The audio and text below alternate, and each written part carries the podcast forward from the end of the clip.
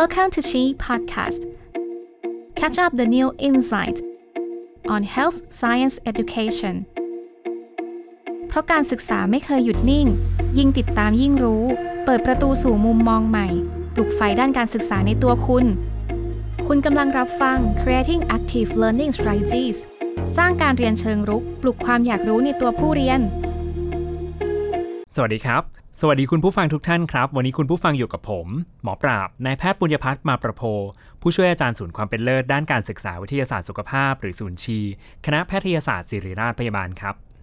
วันนี้คุณผู้ฟังอยู่กับผมใน SHEE พอดแคสต์ซีรีส์ที่ 5 Creating Active Learning Strategies สร้างการเรียนเชิงรุก ปลุกความอยากรู้ในตัวผู้เรียน และ episode ที่เราจะมาพูดคุยกันในวันนี้คือ how to teach during ward round ครับเราจะจัดการเรียนการสอน ในหอผู้ป่วยอย่างไร ให้มีประสิทธิภาพและแอคทีฟมากขึ้นนะแล้ววันนี้วิทยากรที่จะมาพูดคุยกับเรานะครับ ก็เป็นคนคุ้นเคยนะครับ แล้วก็เป็นแรงกำลังหลักนะครับ ทางด้านการศึกษาของคณะแพทยศาสตร์ศิริราชพยาบาลนะครับ อาจารย์แพทย์หญิงรังสีมาทินมณีครับ อาจารย์รังสีมานะครับจบแพทยศาสตร์บัณฑิต จากคณะแพทยศาสตร์ศิริราชพยาบาลเกียรตินิยมอันดับหนึ่งจบวุฒิบัตรแพทย์เฉพาะทางทางด้านอายุรศาสตร์ และอนุสาขาโรคระบบต่อมไร้ท่อและเมตาบอลิซึม นอกจากนั้นอาจารย์ยังไปศึกษาต่อด้านเมดเอ็ดด้วยนะครับ ที่ Master of Science in Health Science Education McMaster Canada ปัจจุบันอาจารย์เป็นอาจารย์ประจำภาควิชายุรศาสตร์ สาขาวิชาการบริบาลผู้ป่วยนอก และเป็นผู้ช่วยคณะบดีฝ่ายการศึกษาก่อนปริญญาด้วยครับ วันนี้ผมดีใจมาก ๆ ที่จะได้มาพูดคุยกับอาจารย์แอนนะครับ อาจารย์แพทย์หญิงรังสีมาทิมณีสวัสดีอาจารย์แอนครับ สวัสดีค่ะอาจารย์ปราบอาจารย์แอนครับ วันนี้หัวข้อเราคือ teaching during ward round หรือว่าการเรียนการสอนขณะราวหรือดูแลผู้ป่วยบนวอร์ดทุกคนก็จะมองภาพว่าเฮ้ยมัน active ด้วยตัวมันเองอยู่แล้วอะไม่เห็นต้องมีอะไรต้องทำเพิ่มเลย นี่ผมเชื่อว่าหลาย ๆ คนก็อาจจะมีความทรงจำว่าสมัยฉันอยู่ ward round เนี่ยฉันเป็นจิ้งจก ฉันเรียนทั้งวันเลยแล้วก็รู้สึกว่ามันไม่เห็น active ตรงไหนเลย วันนี้เราจะมาพูดคุยกันว่าจะทำยังไงให้มันกลมกล่อมแล้วก็smooth มากขึ้นนะครับ แต่ผมขอเริ่มก่อนว่าในมุมมอง อาจารย์แอนอาจารย์แอนมองว่า teaching during ward เราคือการเรียนการสอนแบบไหนคืออะไรอะค่ะ ก็ก่อนอื่นสืบเนื่องจากที่อาจารย์ปราบพูดขึ้นมานะคะว่าวอร์ดนี้มันก็ active มากอยู่แล้วเนาะ มันไม่ใช่ active learning ตรงไหน เราก็ต้องมาเปลี่ยนความเข้าใจของเรากันว่าวอร์ดที่ active คนไข้ที่อาการไม่คงที่เนี่ย ไม่ได้สัมพันธ์กับการเรียนการสอนที่เป็นลักษณะ active learning นะคะ กลับกันก็คืออะภาวะวอร์ดที่ไม่ stable แล้วก็เราไม่ได้ เตรียมระบบการเรียนการสอนอระหว่างการ round ward ในวันนั้นเนี่ยส่งผลให้ประสิทธิภาพของการเรียนการสอนที่วอร์ดเนี่ยไม่ได้เป็นไปตามที่อาจารย์ได้ตั้งใจไว้ นะคะ ทีนี้ก็มาพูดถึงนิยามหรือว่าตัวขอบเขตของการเรียนการสอนบนวอร์ดก่อน จริง ๆ แล้วเนี่ยการเรียนการสอนบนวอร์ดเนี่ยเป็นการเรียนการสอนที่แทบจะสำคัญมาก ๆ อันหนึ่งของการเรียนการสอนทางวิทยาศาสตร์สุขภาพนะคะ โดยเฉพาะทางการแพทย์ nursing ต่างๆเนี่ยเราก็ใช้การเรียนการสอนบนวอร์ดเป็นสิ่งสำคัญ เพราะว่ามันคือชีวิตจริงเนาะไม่มีอะอะไรที่จะสมบูรณ์แบบ เหมือนกับสถานการณ์จริงอีกแล้ว เราสร้าง simulation สถานการณ์จำลองมา ได้ไม่มีทางเหมือนจริงเท่าของจริงนะคะ คนไข้มีขึ้นมีลง ต้องการบริหารทีมนะคะ การดูแลคนไข้มีคุณพยาบาลมี multi-professional เข้ามามีส่วนร่วมนะคะนะเพราะฉะนั้นการเรียนการสอนนี้เป็นสิ่งสำคัญของการเรียนทางวิทยาศาสตร์สุขภาพอยู่แล้ว แต่อย่างไรก็ตามเนี่ยมันก็ไม่ใช่ว่าแค่เข้าไป round ward พูดพูดคุยคุยกัน แล้วมันจะเกิดการเรียนรู้นะคะ ผู้เรียนของเราเนี่ยที่อยู่ในทีมการรักษาของเราเนี่ยก็ประกอบไปด้วยผู้เรียนหลายระดับตั้งแต่นักศึกษาแพทย์ปี 4 ตาใสนะคะนะนักศึกษาแพทย์ปี 5 ที่ก็โตขึ้นมานิดนึงนะคะ extern ที่ก็อ่าเริ่มแบบสวมเสื้อสามารถและก็ดูจะสามารถขึ้นนิดนึงนะคะ รวมไปถึงแพทย์ประจำบ้านแล้วก็แพทย์ประจำบ้านต่อยอดด้วย เพราะฉะนั้นเนี่ยพอมีผู้เรียนหลายระดับที่หลากหลายเนี่ยทำให้การเรียนการสอนบนวอร์ดเนี่ยมันไม่ใช่แค่ service มาคุยกันเกี่ยวกับคนไข้แล้วผู้เรียนทุกคนจะได้รับการเรียนการสอนไปเหมือนกันนะคะ ก็จะต้องมีการตั้งวัตถุประสงค์การเรียนที่จำเพาะ กับผู้เรียนในแต่ละระดับในบริบทที่แตกต่างกันด้วยค่ะ ผมชอบประเด็นที่อาจารย์แอนพูดมากเลยครับว่ามันไม่ใช่อยู่ดีๆจะดุมๆมา แล้วเกิดการเรียนรู้มันต้องมีการประเมินได้ว่า เรามีผู้เรียนระดับไหนบ้าง มีกี่สาขาวิชาชีพที่เข้ามาอยู่ในวอร์ดดาวกับเรา แล้วเราก็ต้องตั้งเริ่มเหมือน OLE ก็คือ Objective เลย แล้วเราก็ดูว่าเราจะให้ learning experience เขาวันนี้เป็นอะไร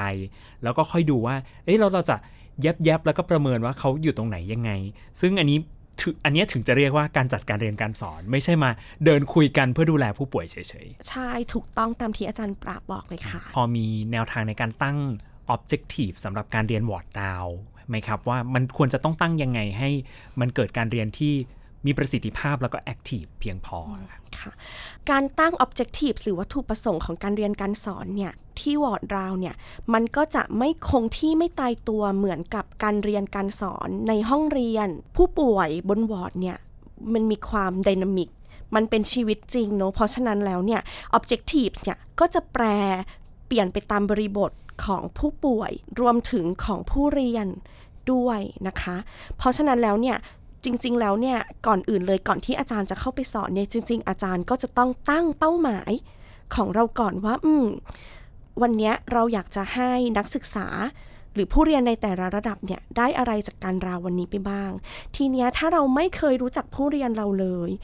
วันแรกเป็นอาจารย์ attending ward เดินเข้าไปถึงเนี่ยผู้ป่วยก็ใหม่นะคะ ผู้เรียนเราก็ใหม่ ก็อาจจะยากเหมือนกันที่อาจารย์จะสามารถคาดเดาได้ก่อนว่าตกลงวันนี้วัตถุประสงค์ที่เราอยากจะให้ผู้เรียนในแต่ละคนได้จากวอร์ดเนี่ยคืออะไร เราก็จะต้องมีขั้นตอนการประเมินผู้เรียนก่อนเบื้องต้นนะคะ ก็คือเป็นการ diagnose learner ว่าผู้เรียนในแต่ละระดับของเราเนี่ยเขามีความรู้พื้นฐานประมาณไหน มีความเข้าใจบริบทของคนไข้เขาอยู่ตรงไหนนะคะ อาจจะเริ่มให้เขา present ประวัติ ผู้ป่วยก่อนเพื่อที่จะอ่าเริ่มเราจะเริ่มทำการประเมินความเข้าใจในผู้ป่วยของเขาและรวมถึงเราก็จะอ่าทำความเข้าใจผู้ป่วยที่เราดูแลด้วย เพื่อจะได้ตั้งจุดอ่าวัตถุประสงค์ว่า จุดไหนที่เราอยากจะเสริมหรือจะพัฒนาผู้เรียนของเราให้ได้ในวันนี้นะคะ ซึ่งผู้เรียนในระดับต้น เช่น นักศึกษาแพทย์ปี 4 ปี 5 เราก็ อาจจะเน้นวัตถุประสงค์การเรียนรู้ในแง่ของเป็น clinical skill ที่เกิดขึ้นที่วอร์ด อย่างเช่น ทักษะการซักประวัติ การตรวจร่างกายนะคะะหรือถ้าเกิดว่าเป็นเคสที่ผ่านพ้นการซักประวัติตรวจร่างกายไปแล้ว อยู่ในช่วงที่เป็นการ clinical reasoning หา differential diagnosis นะคะ การแปลผล การตรวจทั้งห้องปฏิบัติการ การตั้ง problem list ต่าง ๆ อันนี้ก็จะอยู่ในวัตถุประสงค์ที่เราจะ ส่วนผู้เรียนที่โตขึ้นอย่างเช่นในระดับ extern ในระดับแพทย์ประจำบ้าน เราก็อาจจะเน้นไปที่ในรูปแบบส่วนของการดูแลรักษาผู้ป่วยนะคะ การประเมินความรุนแรงของตัวโรคประเมินการดำเนินโรคนะคะ รวมไปจนถึงในระดับแพทย์ประจำบ้านชั้นสูงสุด และแพทย์ประจำบ้านชั้นปีที่ 3 หรือ Chief Resident เนี่ย ก็อาจจะ ขยายไปได้ถึงกระบวนการ discharge planning การวางแผนการดูแลต่อเนื่องที่บ้านนะคะ แล้วก็การนัดผู้ป่วยมาติดตามนะคะ เราต้องมีเป้ามาก่อน แต่เราก็ต้องพร้อมที่จะปรับเป้าการเรียนรู้ของเราเพื่อตอบสนองกับผู้เรียน ทีนี้ผมสงสัยต่อครับว่าเวลาที่เราจัดการเรียนการสอนจริง ๆ ที่แบบเราก็อุตส่าห์ตั้งใจมาแล้ว เราก็ประเมินผู้เรียนแล้ว แล้วก็มีผู้เรียน ยืนอยู่หลายคนมากหลายชั้นปีมากเนี่ยครับพอเอาเข้าหน้างานจริง ๆ อาจารย์แอนมีวิธีการในการ manage ยังไงไหมครับ ให้ทุกคนเนี่ยได้รับการเรียนรู้ที่มีประสิทธิภาพสูงสุด แล้วก็เหมาะสมกับเวลาที่มี หลังจากที่เราก็มีธงวัตถุประสงค์ของเราเองแล้วเนี่ย เราก็จะต้องแจ้งให้ผู้เรียนของเราทราบนะคะ ว่าวันนี้เรามีวัตถุประสงค์อย่างไร แล้วผู้เรียนในแต่ละระดับเนี่ยเขาน่าจะได้อะไร จากการเรียนในวันนี้ โดยที่เราอาจจะเน้นไปเลยว่า โอเควันนี้ปัญหาที่เป็น active problem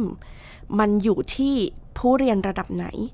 เพราะฉะนั้นเราจะเน้นไปที่ผู้เรียนระดับไหนเป็นพิเศษในวันนี้นะคะ โดยที่ผู้เรียนที่อยู่ในวงเราของเราเนี่ยเขาก็จะต้อง observe แล้วก็ engage อยู่ในสิ่งที่เรากำลัง discuss หรือว่ากำลังอภิปรายที่เกี่ยวข้องกับบริบทของผู้ป่วยในตลอดเวลา เพื่อให้เขาก็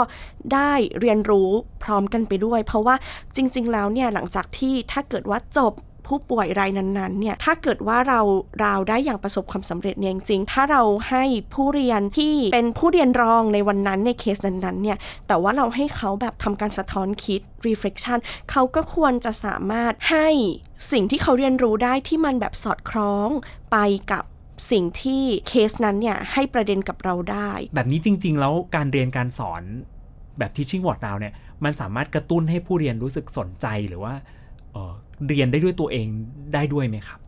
แน่นอนค่ะ คนไข้จริงเนี่ย เป็นอ่า clinical setting ที่ relevant นกสมจริง แล้วก็มันจะกระตุ้นให้เกิด active learning กระตุ้นให้ผู้เรียนเขา รู้สึกมีความอยากรู้ความสนใจ รู้สึกว่าสิ่งที่เกิดขึ้นเนี่ยมันสมจริงนะ มันเอาไปใช้ได้จริง เห็น ประโยชน์จริงกับคนไข้หรือเห็นว่าสิ่งที่เราเรียนรู้กัน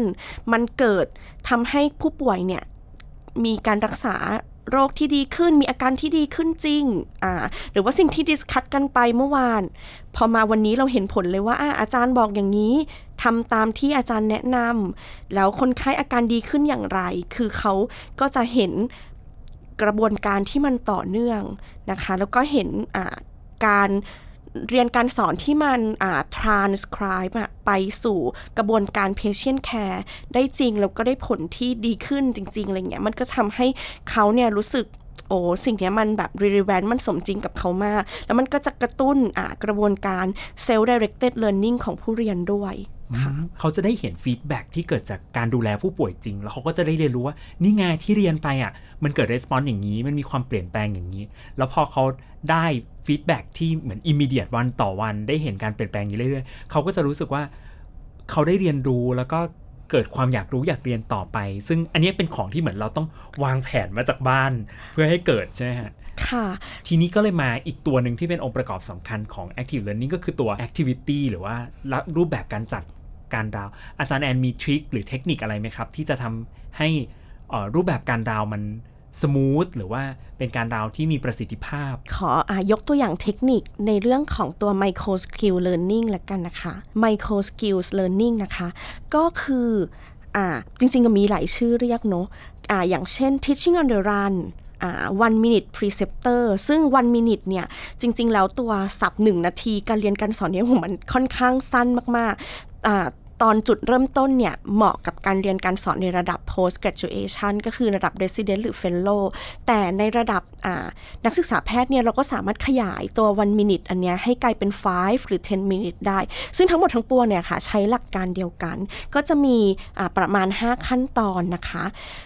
สองขั้นตอนแรกก็จะเป็นอันที่เราได้กล่าวถึงไปแล้วเบื้องต้นก็คือว่าเป็นขั้นตอนของการ diagnose ผู้เรียนนะคะ ขั้นตอนแรกก็คือเราก็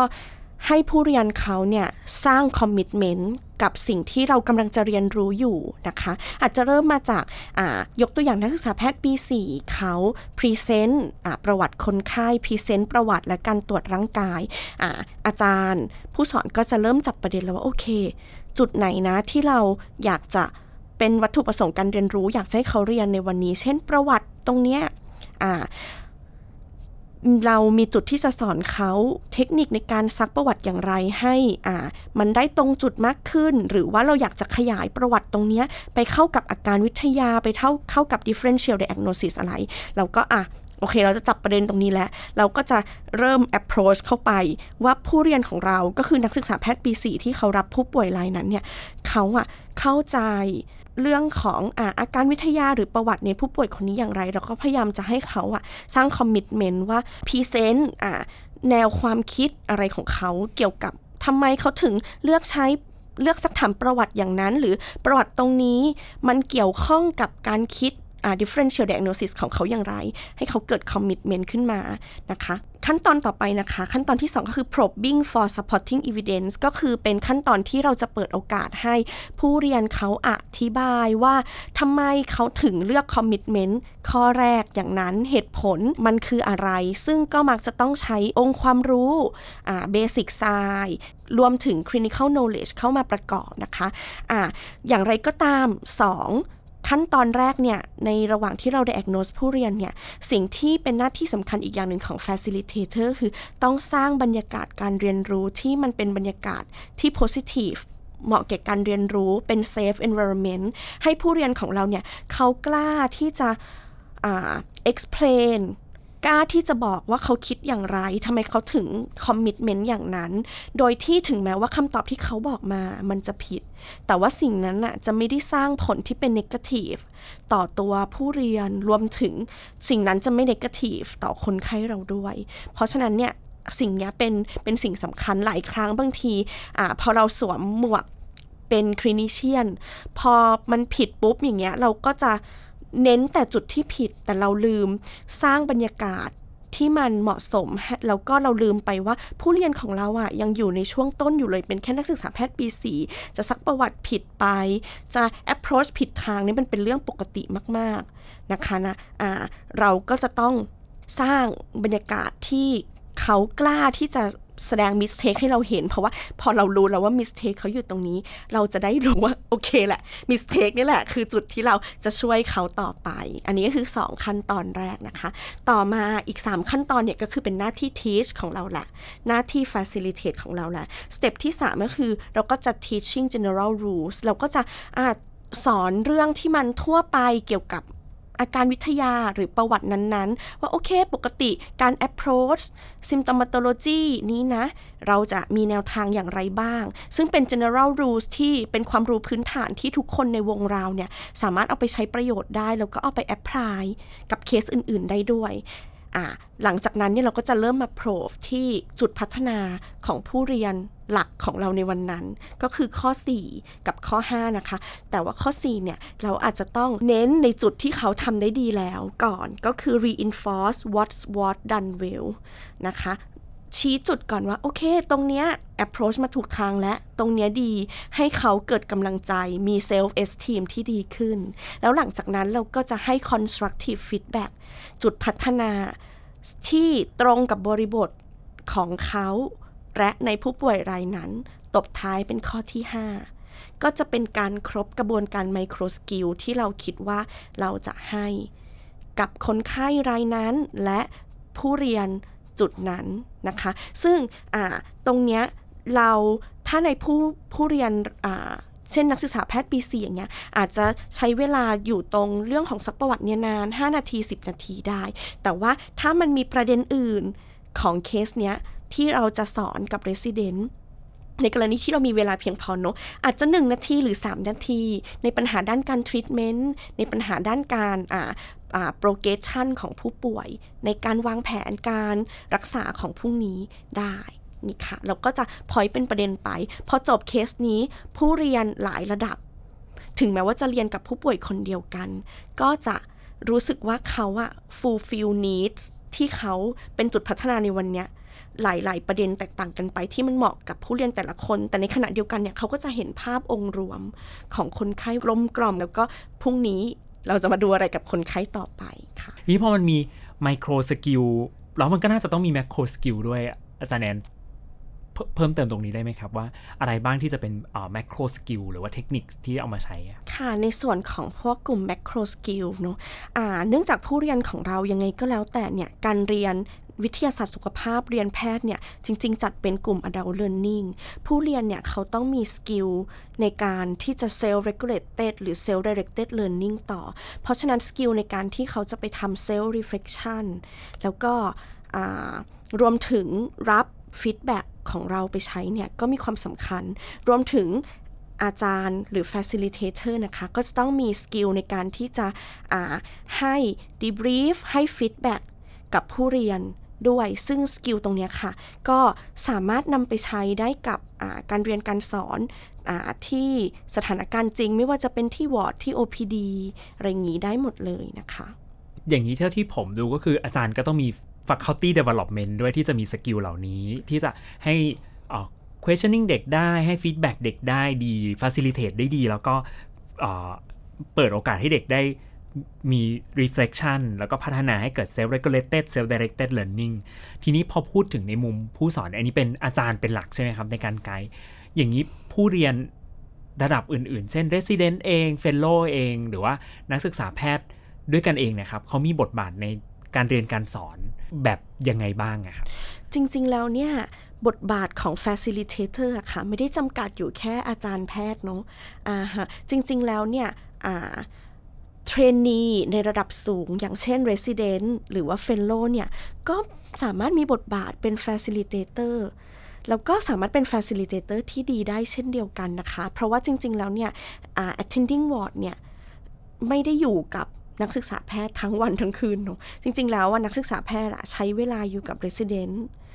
เยอะกว่า attending ward ซะอีก เพราะฉะนั้นแล้วเนี่ย กระบวนการการเรียนการสอนเนี่ยเกิดขึ้นตลอดการ ward round แล้วก็ resident เองก็สามารถทำหน้าที่เป็น facilitator แล้วก็ใช้ตัว skill เหล่านี้เช่นเดียวกัน เพราะฉะนั้นเช่นที่ศิริราชเนี่ย เราก็จะมีการแนะนำเรื่องของเทคนิค teaching on the run กับแพทย์ประจำบ้านตอนที่เขา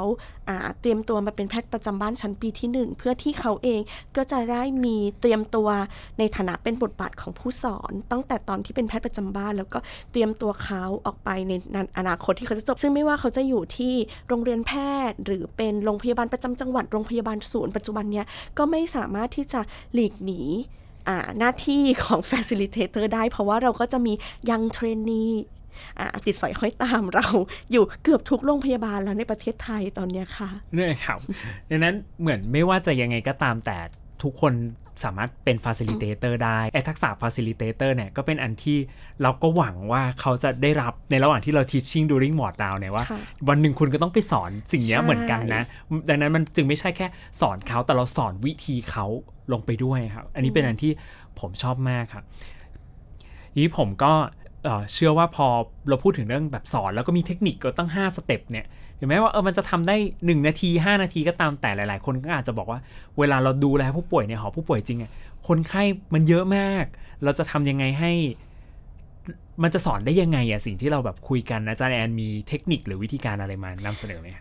ค่ะเราคงต้องพยายาม balance ให้หน้าที่ในทั้ง service ของ patient care แล้วก็หน้าที่การสอนเนี่ยมันสมดุลกันไป แล้วก็เหมาะสมกับบริบทในวันนั้น อย่างเช่นสมมติว่าโอ้ถ้าวันนั้น ward active มากๆ เราก็อาจจะต้องเน้น service ก่อน แต่ว่าถ้าหลังจากที่เราเคลียร์แล้วเนี่ย เราก็อาจจะต้องมาใช้เป็นในลักษณะโอเค reflection debrief feedback กันในภายหลังออันนี้ก็จะเป็นอีกเทคนิคหนึ่งที่จะช่วยได้นะคะะหรือว่าถ้าไม่ได้ active ขนาดนั้น แต่ว่าเราก็คงไม่ได้สามารถสอนเต็มได้กับทุกเคส เราก็จะต้องเลือกว่า โอเค เคสไหนมีจุดพัฒนามีจุดที่เราจะสอนตรงไหน รวมถึงเราก็ต้องกระจาย ให้ผู้เรียนของเราทุกคนเนี่ย ได้รับ การเรียนการสอนได้รับจุดพัฒนาไปอย่างต่อเนื่องในกระบวนการดูแลผู้ป่วยของเรา ไม่ควรจะมีใครที่ left behind เราอาจจะต้องแบบสังเกตด้วยว่าโอเคเคสนี้อ่าผู้เรียนท่านนี้ได้และเลสเดนท่านนี้ได้และอ่าเคสต่อไปอ่าเป็นของผู้เรียนอีกท่านหนึ่งทีนี้ผมกลับมาแตะประเด็นที่เกี่ยวข้องกับผู้ป่วยนิดนึงครับ ในการเรียนก็เป็นองค์ประกอบสำคัญมาก ๆ ของการเรียน teaching during ward down นี่ผู้ป่วยก็อาจจะมี มุมมองขณะที่เราแบบสอนน้องๆว่าเฮ้ยคุณหมอคนนี้ดูตอบผิด คุณหมอคนนี้ดูตอบไม่ได้ หรือแม้กระทั่งผู้ป่วยบางคนเขาอาจจะไม่อยากให้เกิดการเรียนการสอนกับเขาเลย แบบว่าเขาไม่อยากให้นักศึกษามายุ่งหรือว่าเขาอาจจะไม่สะดวกในตอนนั้นเนี่ยอาจารย์แอนมีวิธีการในการจัดการเรียนการสอนในกรณี 2 กรณีนี้ยังไงบ้างครับ ค่ะ สิ่งที่สำคัญ อีกแง่หนึ่งของการดูแลรักษาคนไข้นะคะ ก็คือว่าเราต้องเคารพในสิทธิ์และศักดิ์ศรีของผู้ป่วยเสมอ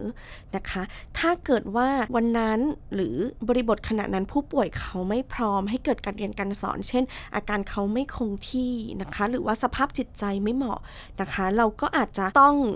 skip ตรงจุดนั้นไปก่อนอาจจะเน้น service ไปก่อนในบางเตียงที่บริบทของผู้ป่วยเนี่ยไม่ไม่ไม่สามารถเหมาะสมที่จะเกิด active learning ในขณะนั้นได้ แต่ว่าอย่างไรก็ตามจุดเนี้ยประเด็นเนี้ยทำไมวันนั้นผู้ป่วยไม่ให้ความร่วมมือในการเรียนการสอน หรือผู้ป่วยเริ่มเกิดความไม่สบายใจหรืออะไร ก็เป็นประเด็นเรียนรู้ที่ให้เรามาดิสคัตกันกับผู้เรียนและทีมของเราในภายหลังว่าเอ๊ะมันเกิดอะไรขึ้น หรือว่าเรา ทำอะไรที่ทำให้ผู้ป่วยไม่สบายใจหรืออะไรหรือเปล่าเกิดขึ้นได้จริงค่ะ อย่างไรก็ตามเนี่ย ถ้าเป็นที่ต่างประเทศเนี่ย ผู้ป่วยก่อนที่จะเข้ามานอนโรงพยาบาลอยู่ในโรงเรียนที่มีการจัดการเรียนการสอน ไม่ว่าจะเป็นโรงเรียนแพทย์หรือโรงพยาบาลที่มีเทรนนีมาเขาก็จะต้องเซ็นคำยินยอมว่ามันจะมีการเรียนการสอนเกิดขึ้นนะคะ แต่อย่างไรก็ตามถึงแม้ว่าเขาเซ็นconsent แล้วเนี่ยคนเนาะ ชีวิตคนอ่ามันก็มีโอกาสเกิดขึ้นได้เสมอเพราะฉะนั้นอย่างไรก็ตาม เราก็ต้องอ่า balance การเรียนการสอนด้วยรวมถึงเคารพในในสิทธิ์ในศักดิ์ศรีของผู้ป่วยนะคะด้วยเช่นเดียวกันค่ะถึงแม้ว่าเซ็นแล้วยอมรับเราก็ต้องให้เกียรติและเคารพในศักดิ์ศรีของผู้ป่วยในวันนั้นๆ หรือเขาอาจจะไม่สบายใจและที่จะเกิดการเรียนการสอน แต่ไม่ได้แปลว่าไม่เกิดการเรียนการสอนขึ้น เรายังหยิบประเด็นเหล่านี้ที่ผู้ป่วยไม่สบายใจไม่พอใจหรือว่าอาจจะไม่อยากให้เกิดการเรียนการสอน มาเป็นประเด็นเรียนรู้ได้ด้วย อย่างเรียนรู้ได้บนบอร์ดค่ะ อีกประเด็นหนึ่งนะคะ ที่บางทีเราลืมคิดแล้วก็อาจจะเป็นประเด็นที่ทำให้ผู้ป่วยของเราเนี่ยเขารู้สึกไม่สบายใจอ่าอย่างเช่นเขารู้สึกว่าเอ๊ะประเด็นของเขาบางทีมันก็เป็นเรื่องส่วนตัวเนาะมันถูกหยิบยกเอาเข้าไปในการ discussion ของเราอะไรอย่างนี้หรือเปล่าบางทีเราลืมคิดไปว่าตำแหน่งแห่งที่ในการยืนของเราเนี่ยมันก็สะเปะสะปะไปทั่ว เพราะฉะนั้นเนี่ยจริง ๆ แล้วนะคะ เวลาที่เราจะ discussion การเป็น part ที่เป็นในลักษณะการเรียนการสอน การ present ประวัติคนไข้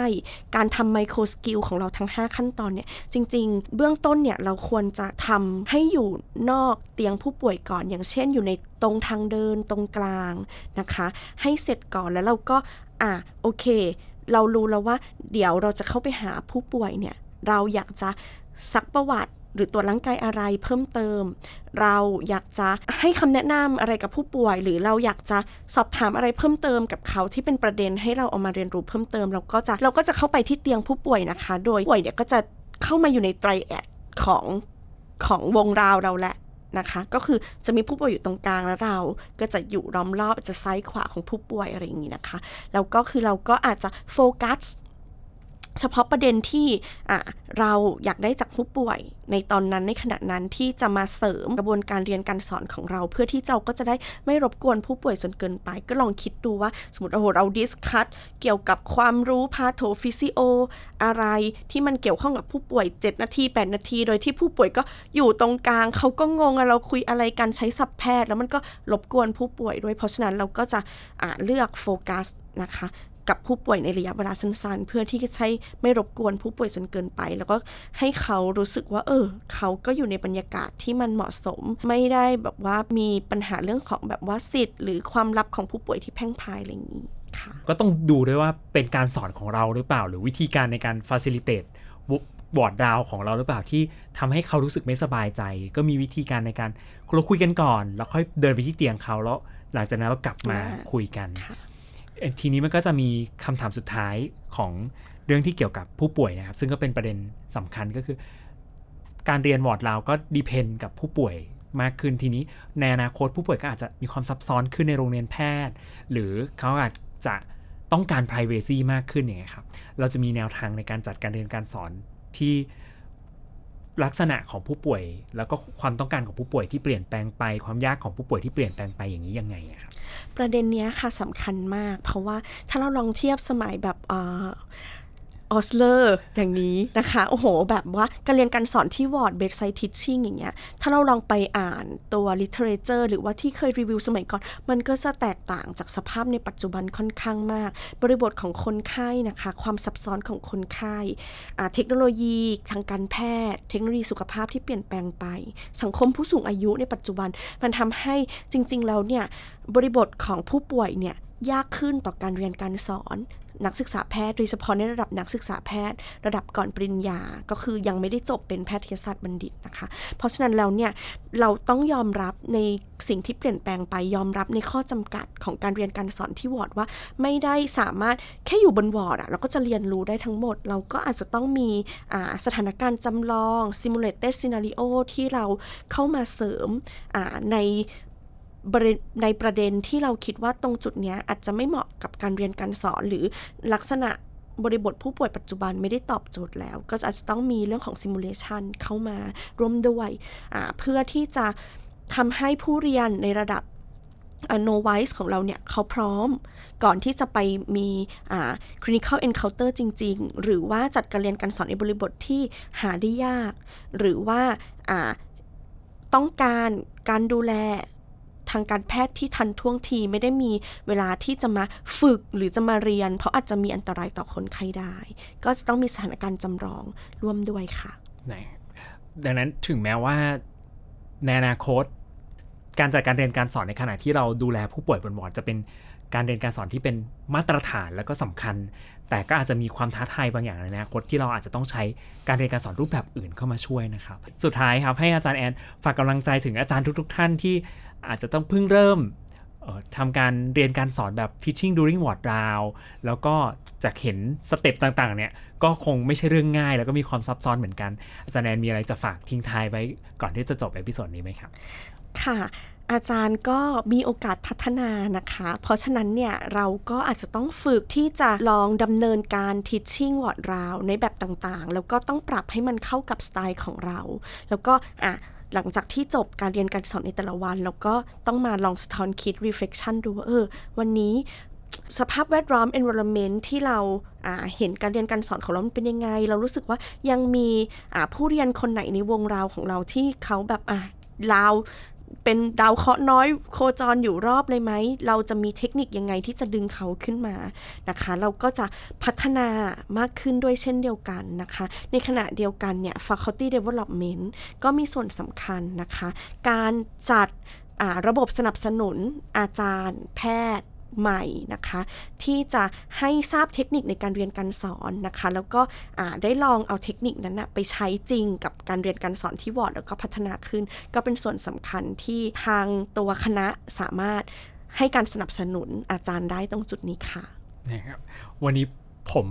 ได้เรียนรู้อะไรเยอะมากแล้วก็ผมเชื่อว่า episode นี้ก็จะเป็นประโยชน์มาก ๆสำหรับคนที่ยังไม่แน่ใจว่าจะจะจัดการเรียนการสอนได้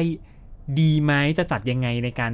สอนเวลาที่เราดูแลผู้ป่วยบนหอผู้ป่วยนะครับ แล้วก็ผมเชื่อว่าวันนี้น่าจะเต็มอิ่มมากๆ แล้วก็หลายๆ คนเนี่ยได้เทคนิคกลเม็ดเคล็ดลับเต็มไปหมดเลยที่สามารถเอาไปใช้ได้ ก็ขอบคุณพี่แอนมากนะครับ ที่สละเวลามาพูดคุยกับเราในวันนี้สำหรับ episode นี้ก็ต้องขอลาคุณผู้ฟังไปก่อน สวัสดีครับ สวัสดีค่ะ ท่านผู้ฟังสามารถติดตามทุกความเคลื่อนไหวได้ง่าย ๆ เพียงกดไลค์ กดแชร์ กด Subscribe หรือกดกระดิ่งกริ๊งกริ๊งที่ Channel ชีพอดแคสต์หรือจะตามไปกดไลค์และติดตามที่เพจ Facebook ชีก็ได้นะคะ แล้วพบกันใหม่สำหรับวันนี้ สวัสดีค่ะ